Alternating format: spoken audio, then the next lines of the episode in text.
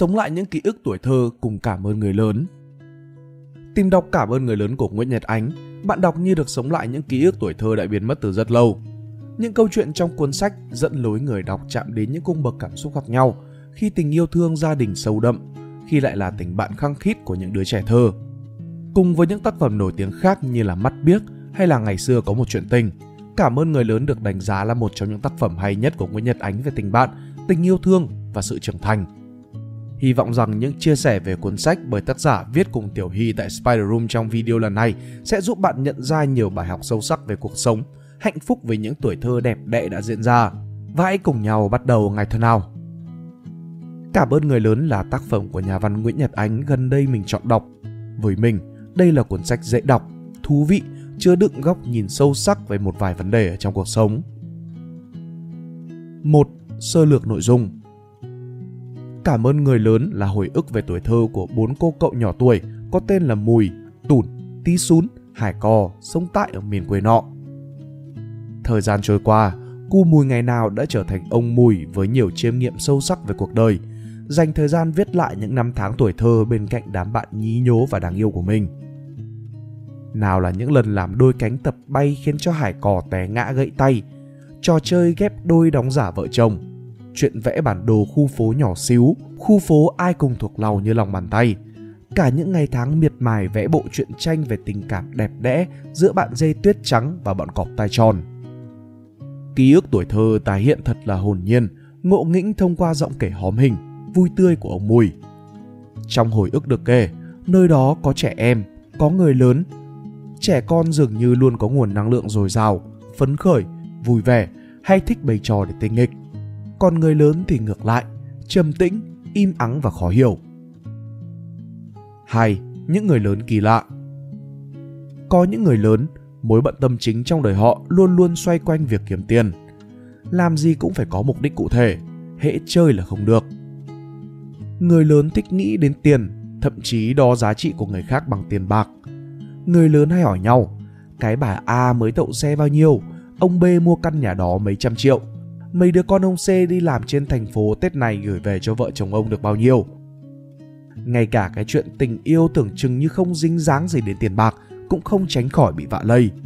Con nhỏ đó đi làm lương tháng bao nhiêu, cái thằng boyfriend của mày thu nhập khá hơn. Nhưng vẫn có những người lớn cực kỳ dễ thương, như là ba của Lý, dù gia đình còn nhiều khó khăn, nhưng mà món nợ hàng xóm láng giềng ghi trên bảng, ông thản nhiên xóa sạch.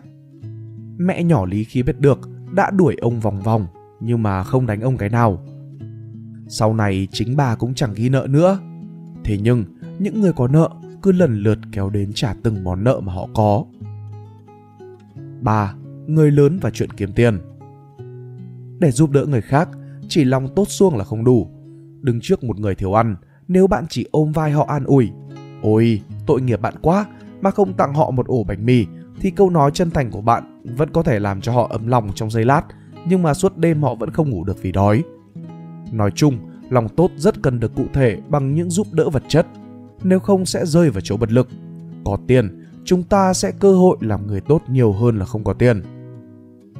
Thật ra điều cốt lõi không nằm ở tiền bạc mà nằm ở thái độ của chúng ta đối với đồng tiền và cách mà chúng ta sử dụng nó bản thân mình từng rơi vào cảm giác bất lực khi thấy những người bạn ở xung quanh gặp khó khăn về vật chất nhưng lại không có tiền để giúp đỡ họ, cảm thấy buồn và bất lực khủng khiếp. Và rồi mình cũng được trải qua việc số tiền kiếm được đã giúp được bản thân, giúp cả những người mình quý mến có được niềm vui, hạnh phúc trong nhiều khoảnh khắc. Điều đó càng giúp cho mình hiểu và trân trọng giá trị đồng tiền kiếm được.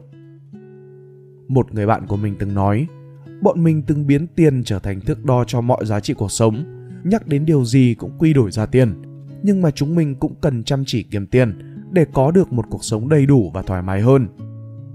Ừ đúng là vậy. Mong muốn kiếm tiền của người lớn đâu phải là xấu.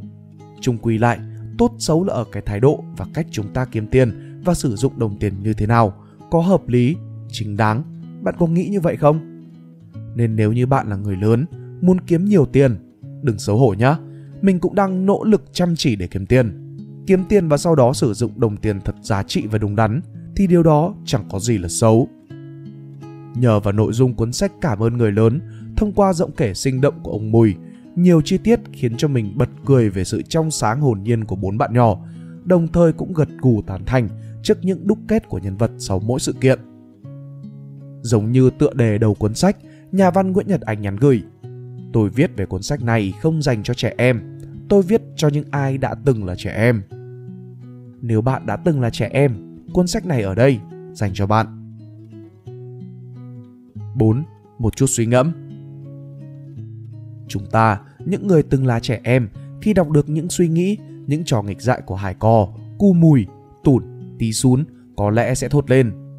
Ừ, mình cũng từng như thế đấy, từng giấu giếm cái sự hà khắc, bày biết bao nhiêu là trò, cung lãnh đủ biết bao nhiêu trận đòn roi từ cha mẹ. Nhưng mà chính những cái trò nghịch dại ngày ấy đã tạo nên một tuổi thơ nhiều kỷ niệm đẹp. Bây giờ nhìn lại mới thầm biết ơn về sự vô tư của ngày tháng trẻ con từng có. Chính vì thế, trở thành người lớn, khi nhìn những trẻ em xung quanh, mong chúng ta đừng quá khắt khe, hà khắc, hãy cho phép các em được tự do lớn lên, khám phá cuộc sống, để tuổi thơ của các em có những ký ức sống động và tươi đẹp. Không chỉ người lớn, trong câu chuyện cũng có bài học dành cho trẻ em. Sự kỳ lạ của người lớn không phải ngẫu nhiên, đằng sau mỗi vấn đề đều có lý do.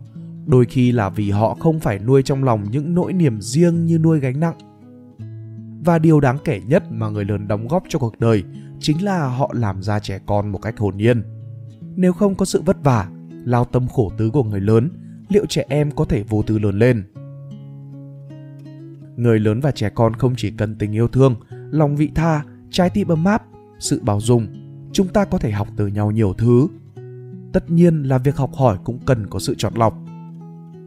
Người lớn đôi khi cần có chút tinh thần hồn nhiên, thả lỏng của một đứa trẻ để nhìn nhận và bước đi với cuộc sống bằng trái tim nhẹ nhàng và đơn giản. Trẻ con cũng vậy, đôi khi trẻ con cần học cái cách cảm thông, bao dung với sự khó khăn của người lớn, bởi đời sống thực tế khắc nghiệt nên không phải lúc nào người lớn cũng là một người lý tưởng như là ta mong đợi. 5. Một vài trích tâm đắc từ cuốn sách khiến cho mình suy nghĩ. Con phải biết rằng, yêu ai và nói với người đó là mình yêu họ, đó là giây phút hạnh phúc nhất đời. Sau này tôi nghe nhiều người bảo rằng họ thích những câu chuyện có cái kết vui, nhưng họ lại nhớ lâu hơn những câu chuyện có cái kết buồn. Một kết thúc viên mãn đem lại sự hài lòng, nhưng vẫn thường xảy ra. Khi bạn đã hài lòng với điều gì đó, thì bạn không còn phải lăn tăn suy nghĩ về nó nữa. Một cuộc chia ly, một cảnh tan vỡ, một sự mất mát khiến tâm hồn bạn cảm thấy thiếu hụt và nhói đau. Để lại trong tim bạn một vết cắt và bạn sẽ tự tìm cách chữa lành nó bằng những giây phút chăn trở và dày vò. Tình yêu cũng như vậy thôi, con người ta hay mơ màng, nghĩ về mối tình đầu bởi vì đó là mối tình bị đứt đoạn. Nó giống như một cuốn sách bị ai xé mất mấy trang cuối. Và chính vì ta mãi mãi không bao giờ biết đến được phần sau của nó mà ta đã nuối tiếc hơn mối tình bây giờ. Tức là mối tình mà ta biết chắc nó đang bắt ta kiếm tiền, giặt đồ, đi chợ, rửa chén, dỗ con và thỉnh thoảng là dọa ra tòa ly dị. 6. Hồi kết Cảm ơn người lớn là một câu chuyện dễ thương, hóm hình, chứa đựng những cái bài học về giá trị cuộc sống, về con người và về cách đối nhân xử thế. Đọc sách, một lần nữa bạn sẽ được trải nghiệm ký ức tuổi thơ cùng tí sún, tủn, hải co, cu mùi. Cùng với đó là những suy nghĩ, chiêm nghiệm về cái nhìn của trẻ thơ với thế giới thật là đẹp và trong trẻo. Và biết đâu đó, khi gặp cuốn sách lại, bạn sẽ đặt ra câu hỏi làm thế nào để mình trở thành một người lớn dễ thương hơn ở trong cuộc đời Nếu các bạn thích video này, hãy like và share để ủng hộ chúng mình. Đừng quên bấm nút subscribe và nút chuông bên cạnh để không bỏ lỡ video nào bọn mình ra trong tương lai. Cảm ơn các bạn đã lắng nghe. Đây là Spider Room, còn mình là Pink Dot. See ya!